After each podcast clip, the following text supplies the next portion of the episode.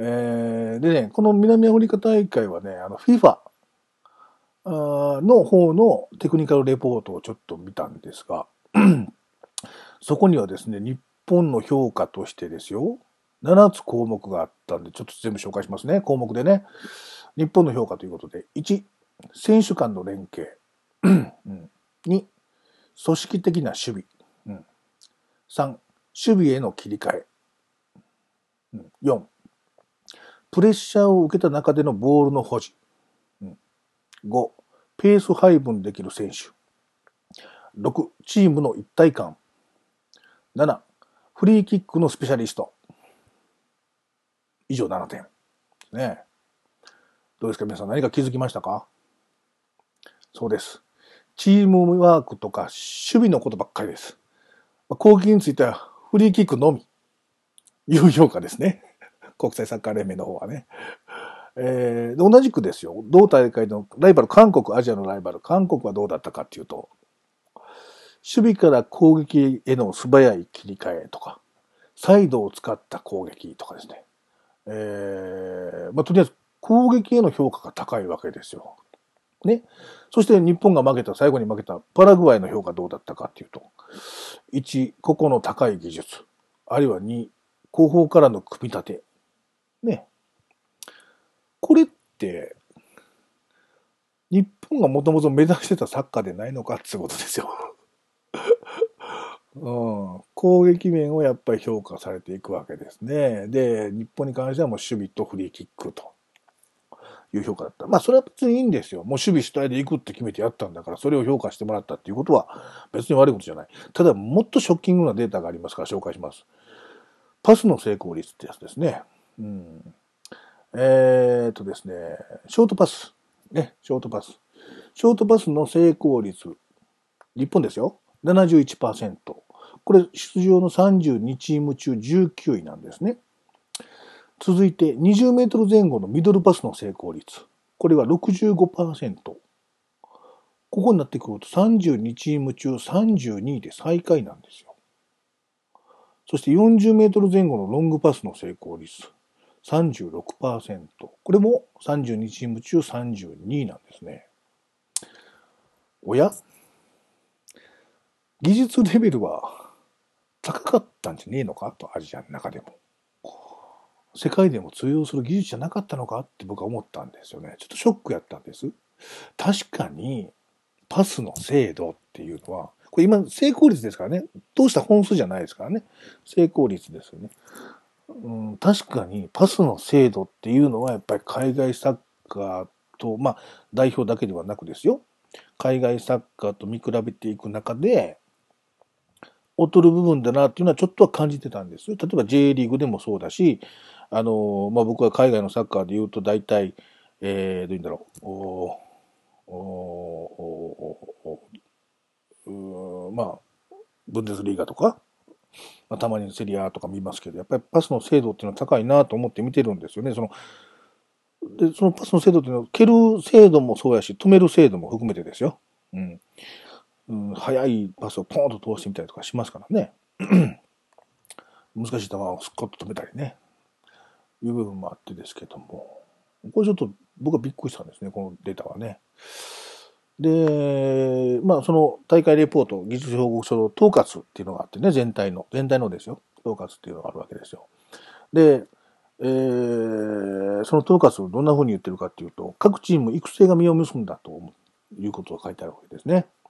今大会ベスト4のうち3チームが若手の世界大会で常に結果を出してきていたというこというわけですね。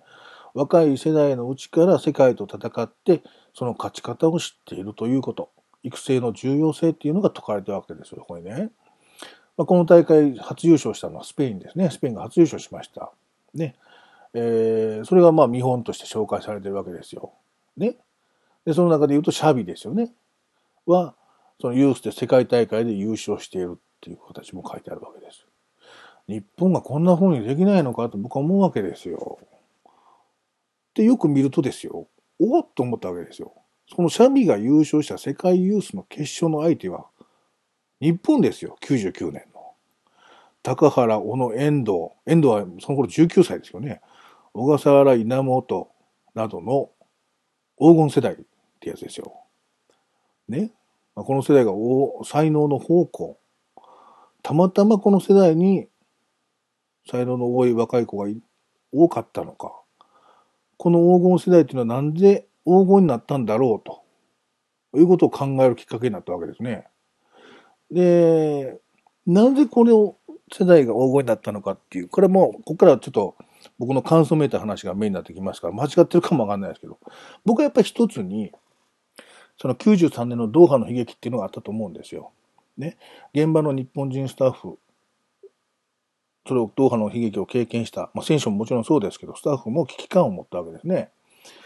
93年日本代表のスタッフだった、そのドーハの悲劇を経験した日本代表のスタッフだった山本正邦さんが言うわけですね。何かが足りないんだと、まだね。そういうものを若い世代の選手たちに伝えていって、お前たちが新しい歴史を作れ。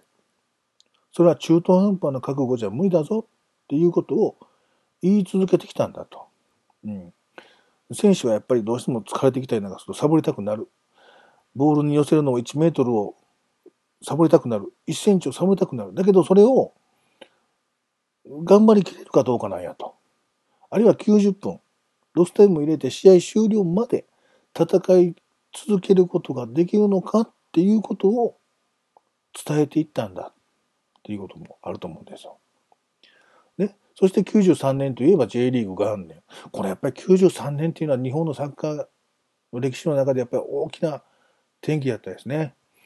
えー、J リーグ元年ですよ。協会には結構潤沢な資金もあったということで、サッカー協会若い世代にね、1億円を超える資金を投入するわけですよ。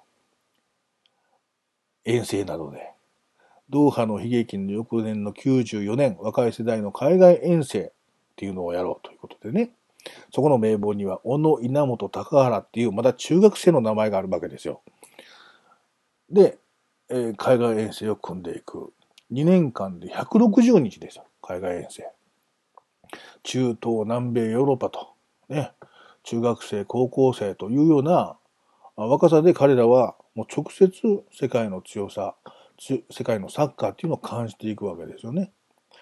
えー、で、海外遠征しただけではなくて、世界を知る、世界の基準を知るような指導者が若者たちを見ることになったわけですね。それが、今日最初にできた監督、フィリップ・トルシエですよね。99年にアンダー20の代表監督になるわけです。もう遠征とか合宿でももう、A 代表に当たってってと同じように厳しく当たっていきます、この人は。えっとね、エピソード的にはいろんなエピソードがあってですね、遠征とか合宿行くと、あその若い子たちのね、部屋にね、急に入ってきたりするんですって。でね、部屋に鍵をかけてる子がいるともうめちゃくちゃ怒るらしいんです。なんで開けっぱなしにしないんだと。なんでもっとサッカーしてない時もみんなと話をしないんだと。俺も入っていくぞ、お前のとこにと。とにかくもうプレーにも生活面にも全部、うん、そういう形で関わっていった、いうことですよね。えー、でね、その、その時、まあその時のアンダー20のコーチもやってたんですね、山本正邦さんはね。当時ね、トルシエに直接聞いたらしいんですよ。その独特な指導の思惑をね。なぜそんな風にするんだと、うん、教えてくれということでね。そしたらね、トルシエ言うわけです。これはもう山本正邦さんと二人きりの内緒の話でですけどね、もう今となったら公然の事実になっちゃいましたけども。こいつらは技術があると。すごいと。98年フランスワールドカップの日本代表よりもこいつらの方がうまいよと。テクニックが間違いなくあるんだと。あとは、この子たちが戦えるかどうかなんだっていうことをトルシエは言うわけですよ。技術とか組織とかっていう部分があって当然。プラスアルファのところを戦えるマインドっていうのを彼らに求めていくわけですね。で、99年ワールドユース大会直前ですよ。トルシエは、まあ、遠征がずっと組まれたわけですけども、もう一つ遠征先を加えるんですね。それがアフリカの貧困国と言われればちょっと失礼な言い方ですけど、貧困国であるプルキナファソ。ね。最初に出てきましたね。こんな国があると僕は知りませんでしたけど、これ調べるまでは。アフリカのね。ブルキナファソの遠征っていうのを入れるわけですね。そこで選手たち、若い選手たちは、かつてない経験をしていくわけです。これは山本正邦さんが言います。もうそれは想像を絶するような生活をさせられましたと。で、例えば食事の時に同行のドクターがね、医者がついていくわけですけども、同行のドクターがもうそれ食うなと。腐ってるから食うなよって選手に言うわけですよ。それを聞いたトルシエがね、なんでこれが食べられるんだよと。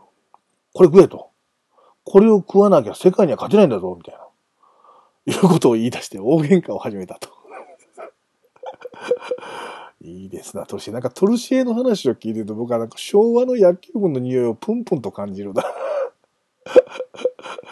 精神論を大きく語っていたようなね。うんでね、それで大喧嘩になったらしいんですよ。医者とですよ。山本さんは入って、間に入って、まあまあまあと。もう、もういいよ、先生とも食わせよって。うん。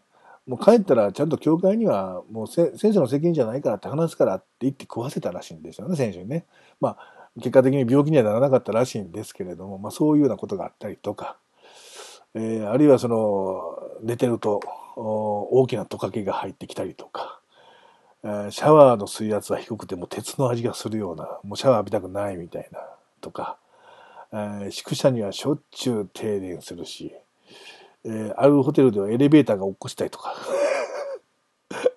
洗濯も自分たちでしないといけないということの中で、でもそんな中で、どんな風にね、みんなで楽しくやっていくんかっていうことを身につけたっていうのは源が言ってますけどね、当時同合でね。で、ワールドユースの開催地はナイジェリアやったんですけどね、ナイジェリアっていうとやっぱり暑さもあったり、いろんな環境面で日本にとっては不利な環境だろうと言われてたんですけれども、トルシエに鍛えられたこの若者たちの反応は予想外だったっていうんですね、山本さんね。小野伸二を中心に、おい、ナイジェリアっていいとこだなーってみんなで話してたと。いうのを言ってるのを見てね、ああ、こいつらやっぱたくましくなったなと。トルシエに鍛えられたなっていうのを感じたらしいんですよね。でそこで山本さんはっきり言うんですね。いつもいい環境を与えてサッカーのうまい子を育てるような方向性では世界では勝てませんということをおっしゃいます。うんえー、大会自体は黒星で始まるんですが、1対2でカメルーンに負けるんですけど、気落ちすることなく、アメリカに3対1で勝って、イングランドには2対0で勝利するわけですね。決勝トーナメント1回戦、ポルトガル。えー、1対1の同点で PK で勝つという状況ですね。えー、で、その後メキシコ戦と。終始日本のペースですよ。このメキシコ戦はすごかったな。これ動画があったんで見ましたけども、もう選手のそのパスワーク、あるいは個人技っていうのをね、もう遺憾なく発揮するわけです、彼らがね、若い日本代表はね。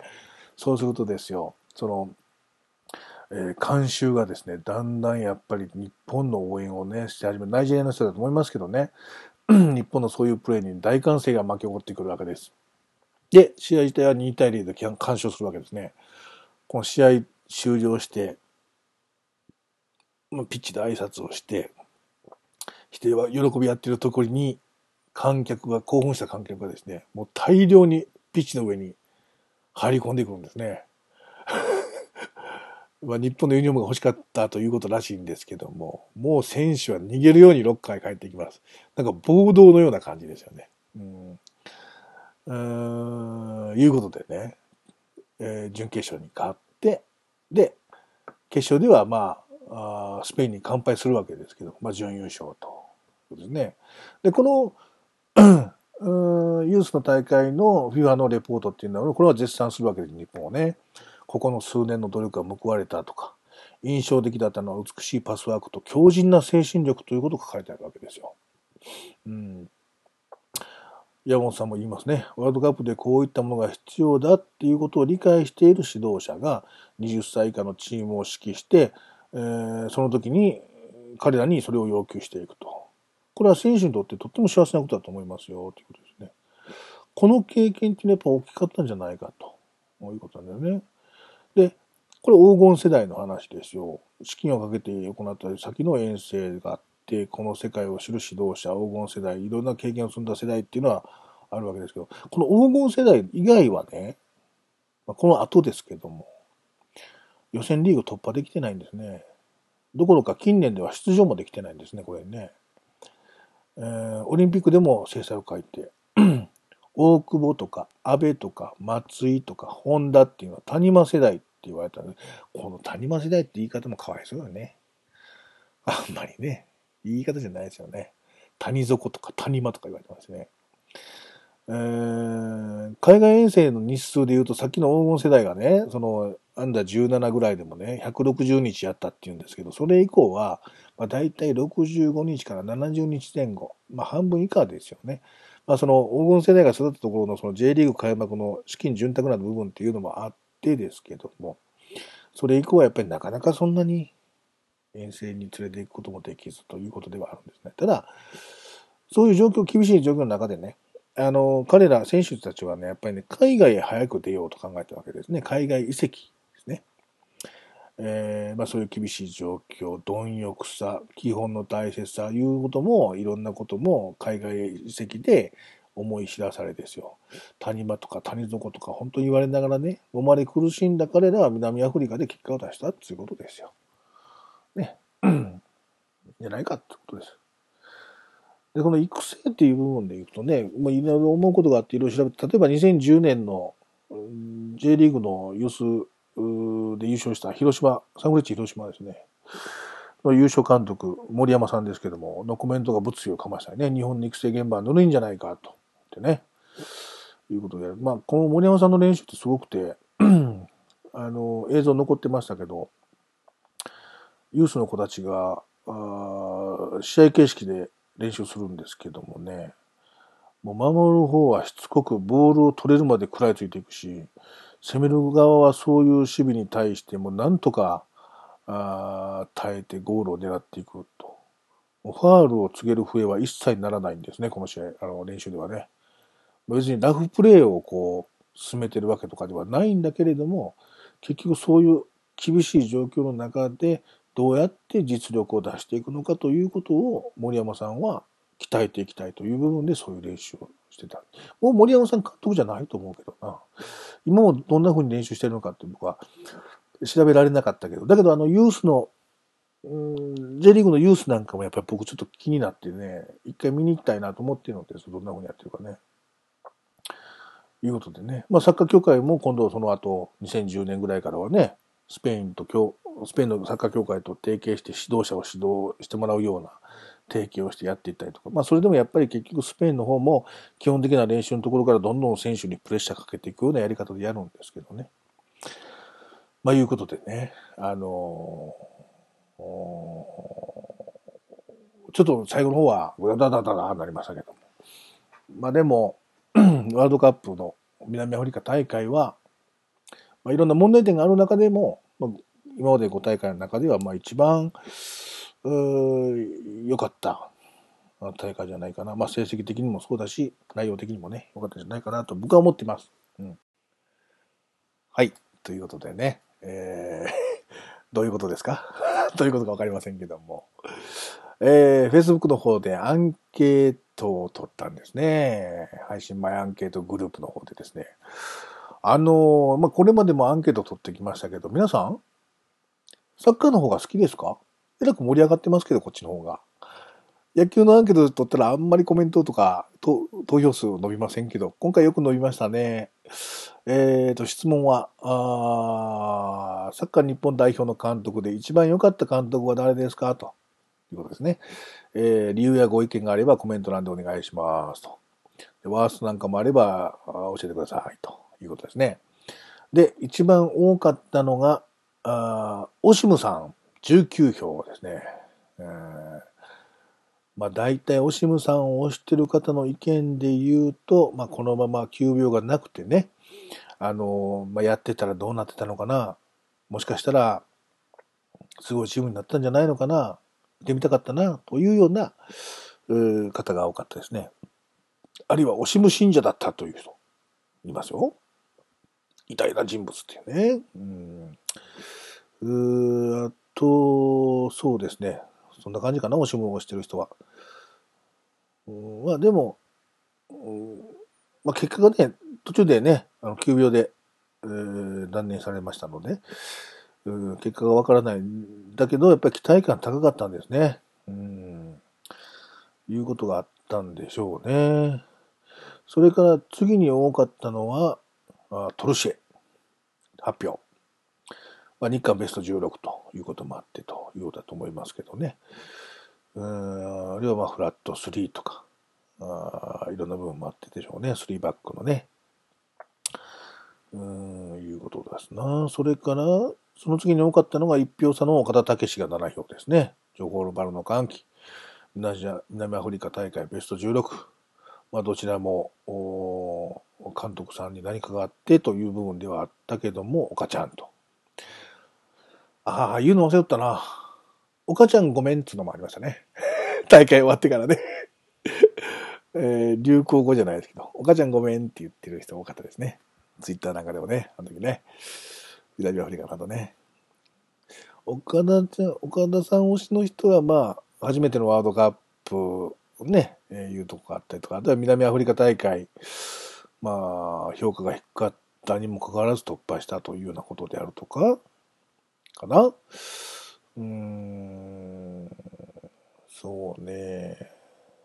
まあ、どこかな。岡田さんそうやな。で、えー、あとはね、もう一票ずつですね、えー、オフとファルカンかも、ファルカンも入ってるんですね。えー、いうことですね。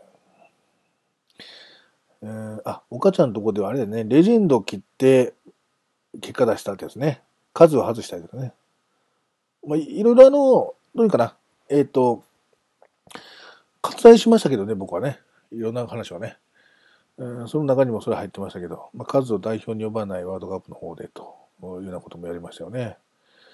えー、それから、カモさんは結構嫌われてるようだけれども、彼が編み出したコンパクトサッカーゾーンプレス。徹底してはもっと良い、容易に予選突破できたんじゃないかと思っていると。そうですね。彼の考えは間違ってなかったんじゃないかと。そうですよね。うん。なとこかな。V キの部分で言うと、まあいろいろあるけれども、まあ、オフな、オフトもね、本当の意味で日本サッカーに戦術っていうのをこう意識づけたという部分ではオフトかなということですね。今のジャパンね、意識で作ったというかね。ね、あと、うん、あ、そうそう、あの、代表監督で誰がいいかっていうのはちょっとよくわからんなという意見もありましたね。うん。サッカーの監督で何がいいのか悪いのかよくわからんなということでしょうな。まあそういうことなんだよね。結局はね。だからあの、どういうかな。もう監督の、さっきと途中でヒデの談話で出たように、あの、監督が持ち込んでくるサッカーにどんどん4年4年で置き換えていくっていうのをそろそろね、こう、変えていくべきだというふうには思うんですよね。積み重ねるっていう形をどういうふうに積み重ねていけるのかっていう部分が一つ難しいと思うけどね。だけど、あの、どういうかな。誰が言ってたのかな？遠藤が言ってたのかな松井大輔が言ってたのかなあの、いろんな国、まあ、強豪国って言われるところっていうのはサッカーに文化があって、そのサッカーの仕方っていう部分にもなんかそういう部分があると。日本はまだ歴史がそういう部分で浅いので、急成長はしてきたんだけれども、えー、そういう文化とかいう部分に至ってない。それを今作ってる最中なんだっていうところの話ありますよね。だから今面白いんですよ。サッカー見るのはね、多分ね、今から先見てもね、今まで見てなくても。それを作っていって。日本のサッカーってどういうのがいいんだろうっていうところを、こう、まあ、言い方があれば試行錯誤している今の状況っていうのは、ここから生んでいこうとするその日本のサッカーっていう部分をね、こう、リアルタイムで僕たちは見ていけると思うんですよ。いうのもね、一つまあ楽しみではあるのはあるんですよ。うん。だからまあ、そういった、まあ、育成やとかいろんな部分も含めてですけど、やっぱりサッカーっていうのはサッカー協会がしっかりね、いろんなビジョン、方向性、もちろんそのビジョン、方向性が間違うとそっちの方へ行っちゃうんで、大変だとは思いますけれどもね、そういう形で統括してやっていこう。みんなでサッカー界として、サッカー界全体として、向かっていこうとする姿勢っていうのは、本当に僕は今年から見てますけども、すごく新鮮でいいなと思うんです。野球にはないので、それが絶対にね、今ね。えー、いうところもね、まあ、もしサッカー見てないという方がいらっしゃったら、ちょっと注目されたらいいんじゃないかと思いますよ。本当新鮮ですよね、そういう意味ではね。うん、で、まあ、今年ブラジルのワールドカップがあったわけですよね。えー、一次リーグ、予選リーグで敗退してしまうわけです。ここからまとめになりますよ。もうそれ、もうここからアディショナルタイムでございます。えー、で、そうね。どっから話していこうかな。まずあの、まあ、ここからは僕の試験がいっぱい入ってきますけども。ブラジルワールドカップ見てって感じたことで言うとですよ。うん、サッカーって何なんだっていうところの話なんですね。第1回、最初の時に僕言いました。サッカーに偏見があって僕は見なかったんだと。いうことですね。で、それは何かというと、なんかチャラくせえなとか。ね。痛くもないのに痛い痛い言うて、みたいな。ああいうところがあってですね。まあ J リーグ創世期あたり、その20年ほど前の93年あたりの、あの、雰囲気的なものが、まあ僕はあんまり好きじゃなかったっていう部分もあるんだと思いますけれども、そういう偏見で見なかった。で、このワールドカップ見たり、あるいは J リーグも現場で見たりってしていく中で、やっぱサッカーっていうのはやっぱりコンタクトスポーツだなと。しかも激しい。いう部分なんですよね。で、あの、じゃあ日本と他の国で何が違うのかって技術的なことは僕わかんないです。正直言って。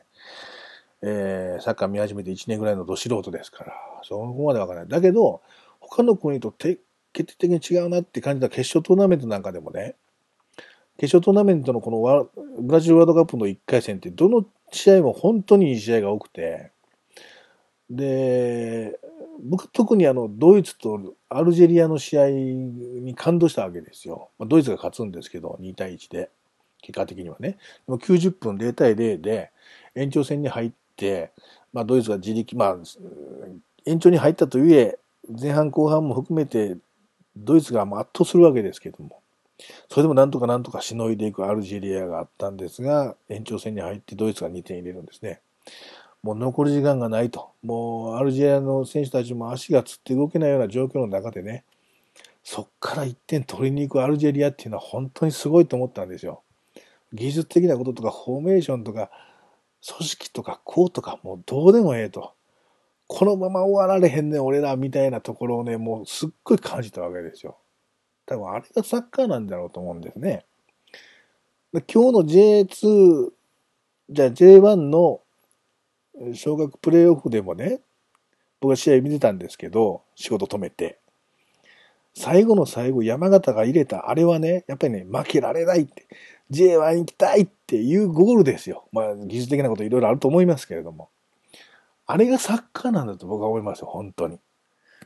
でそういうものを見たくて僕たちは、スタジアムに行ったり、あるいはスタジアムに行けなかったら、中継を見たりしながらね、見てるんじゃないかなと思うわけですよ。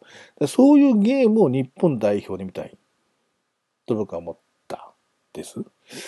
で、まあ、言葉で言うと簡単ですけどね、その、負けられない執念、勝ちたい執念、最後まで諦めない気持ちいいとか、いろんなこといいこと言うと思うけど、まあ、そういう部分をね、もっともっと出してもらいたい。戦ってほしいと思うわけですよ。その攻撃なのか守備なのかっていう部分は含めてですよ。うん。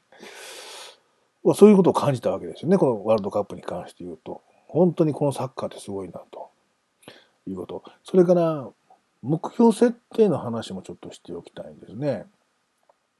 えー、今回のブラジルワールドカップ優勝目標って言ってましたよね。うん。結構バカにした人も多かったんじゃないかと思いますよ。はあ優勝？みたいなね。うん。あるいはさっきのお話ですけど、岡ちゃんはベスト4って言ってましたよ。ベスト16で終わりましたけども。僕はね、もう日本のサッカーね、この50年でね、他の国にはないすごい急成長をさしてや国だと思ってますよ。ね、この成長曲線は当然緩んでいくんだろうと思いますよ、この先はね。緩んでいくんだろうと思うけど、僕は日本っていう国は必ず進化し続けると信じております。その中で、優勝目標いいじゃないですか。難しいとかね、可能性が低いっていうのはあると思いますよ。重々わかりますけど、優勝目標って言ってくれることをありがたく思えるです、僕は。うん。無謀やと言ってしまうんではなくてね、そこを目指してやっていくんだっていう気持ちがなければね、いい成績は残せないですよ。本当に優勝してほしいけど、本当に優勝できるの1チームやねんから。うん。あの、ちょっと話変わりますけど、今高校野球でね、高校野球の野球部のスローガンって結構まあつけるの好きじゃないですか。ね。僕らの世代の時のスローガンで一番多かったスローガンは目指せ甲子園なんですよ。これタッチの影響もあるんかもわからへんけど、目指せ甲子園って部室に貼ってやったりとか、グラウンドに幕かけたりとかってしながらやってたんです。でも、今の高校生はもう目指せ甲子園なんて書いてるとかいないですよ。全国制覇ですよ。甲子園に出るのは当たり前。全国制覇するんやからという目標設定の仕方です。スポーツはそうでないと。って本当に思いますよ。プロ野球も 優勝を目指すチームじゃないとプロ野球のチームじゃないよ。僕から言わせれば。最初から CS 進出とか。関係ねえよ、そんなの。優勝を目指した結果が CS やったら CS はまあいいけども、3位やったら A クラスやったらあるけども、1チームしかないから優勝できるのはね。優勝を目指すチームじゃないと優勝はできないの。優勝争いもできないの。っていうことですよ。だから日本のサッカーも、僕はここまで来てると思ってますよ、本当に。難しいけど優勝と言いながらやっていく。5, 5回開催5年連続で出るって本当にすごいことやと思うし、この50年の歩み、振り返った中ですっごい急成長をしてきた国であるというのも自負して。当然、一つずつ1年、あるいは1大会、あるいは1年っていうようなくくりで見ると、交代したり、ね、3歩進んで2歩下がるじゃないけど、そういう部分のところもあるけれども、全体的に見ればね、どんどん進化していってるし、優勝を目指してほしいと僕は思ってます。だから、あの、僕たちが応援するっていうのは何なのかっていう部分ですよ。サポーターって何なのかっていう話。僕はサポーターじゃなくて、ただ好きで見てるだけですけども、ね。勝利をサポートする。勝利ありきのサポートっていうことでは僕はないと思ってるんですよ。選手が疲れてきた。もう戦えない。戦意喪失しそうや。闘争心がちょっと削られてきた。みたいなところを後押ししていくのがサポーターという意味じゃないのかと僕は思ってるわけ。どうも見てたら、勝つことをサポートする。だから負けたらブーイングやし、まあそれはしょうがないけどね。そういうその、日本代表に立ってもそうですよ。うん。そういう部分をサポートしていく。結果を一緒に受け止めてあげないと、サポートしてる意味ないもんね。いうことで、このブラジルワールドカップの予選リーグ敗退、非常に期待を持ったワールドカップでしたけど、僕自身も非常に残念でありましたけども、そこをどう受け止めて次に生かすのか。日本人の特徴って言われるサッカーの中でいろんなこと言われていく中でやっていくんですけど、日本人の特徴でもう一つ忘れてはいけないのは、敗戦を糧にするという文化があるということですよ。日本人には。えー、これは長い歴史の中でですよ。災害の多い国ですよね、日本というのはね。火山、地震、津波、いろんな経験してきた中で、国民性としてそういうものに耐えて、あるいはそこからまた這い上がって、ね、あるいは悲しい戦争もあったりなんかしながらですよ。そこから這い上がってくる国民性があるわけですよ。そこを十分発揮してもらおうじゃないかっていうことです。ブラジルワールドカップで負けたことをね、どうしていくのか。黄金世代を作ったのはドーハの悲劇ですよ。ね。こっからまたもう一段階成長するための僕はブラジルワールドカップの敗戦であったと思いたいし、サッカー協会にはぜひそうしていただきたいというふうに思っているのが僕の感想です。これが僕のワールドカップ、ブラジルワールドカップのについて理解しようとした結果の話です。皆さんはまた違うと思いますよ。もうずっと見てるとか、J リーグそうですから見てるとか、もっと前から見てるよ、日本代表の話っていう人はもっと違う意見があると思いますけれどもね、僕はもう今年からサッカー見たような初心者がね、お前なんだ言ってんねんというところの話もあろうかと思いますけれども、僕が感じたのはそういうことでしたということを最後に付け加えてね、この長かったスポーツ独談号ですね 終了しようかと思ってますよ。まあ、終了前にね、一つ皆さんにご紹介しておきたいのはね、日本サッカー協会が目標というのを挙げています。西暦2050年までにワールドカップを開催し、そしてワールドカップで優勝するという目標があるんです。2050年ですから、あと36年。あと36年生きてるか微妙僕は。だけども なんとか生きてるうちにワールドカップで優勝する日本代表を見続けていこうと思ってますよ。それまでにね。だけどできるだけ早くしてって感じですけど。待てないよということもあると思いますけど、もしも僕が見れなくても次の世代が、そのまた次の世代、もしかしたら200年後かもわからへんけども、いつしか日本がね、ワールドカップで優勝するということがきっと僕はあると思ってそれがいつ来るかっていうのを楽しみにしながら日本代表を見ていきたいというふうに思ってます。ね。えー、いうことで長々とお話ししていきました。サッカー日本代表史第3回終了になります。えー、こうして一人でお話をね、していくのも、ある意味チェンジチャレンジでございますよ。えー、次回はあるんかいまだと そうです、ないです。えー、サッカーはこれで終了です。ね、今年、まあ大きなことで言うと、ワールドカップ僕の中ではあったので、サッカーという部分に、僕なりに真面目に向き合った年でもあったので、うん、まあいろんな感想あると思いますけども、まあ詳しい人にはいろんなことを教えてもらいながら今後もまた見ていきたいなというふうに思っています。で、えー、っと、まあ、独団子はね、えー、この先どうかっていうと、ちょっとかで、実は本当はね、えっ、と、今年やらないといけないと思ってたテーマがあってですよ。で、それはあの2004年、ちょうど10年前の球界再編走行のことですね。ストライキがありました、プロ野球も。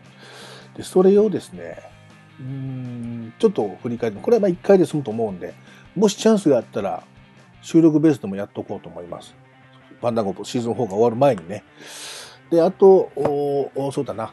えー、箱根駅伝の会を必ずやって、で、えー、スポーツファンダンゴシーズン4を終わりにしようというふうに思ってますのでね。まあ、今回、今回というかまあ3回に分けてやってきました、このサッカー日本代表史の感想なんかありましたらまたね、言っていただければ、僕に教えてください、サッカーのこと。いろんなこと吸収するから僕。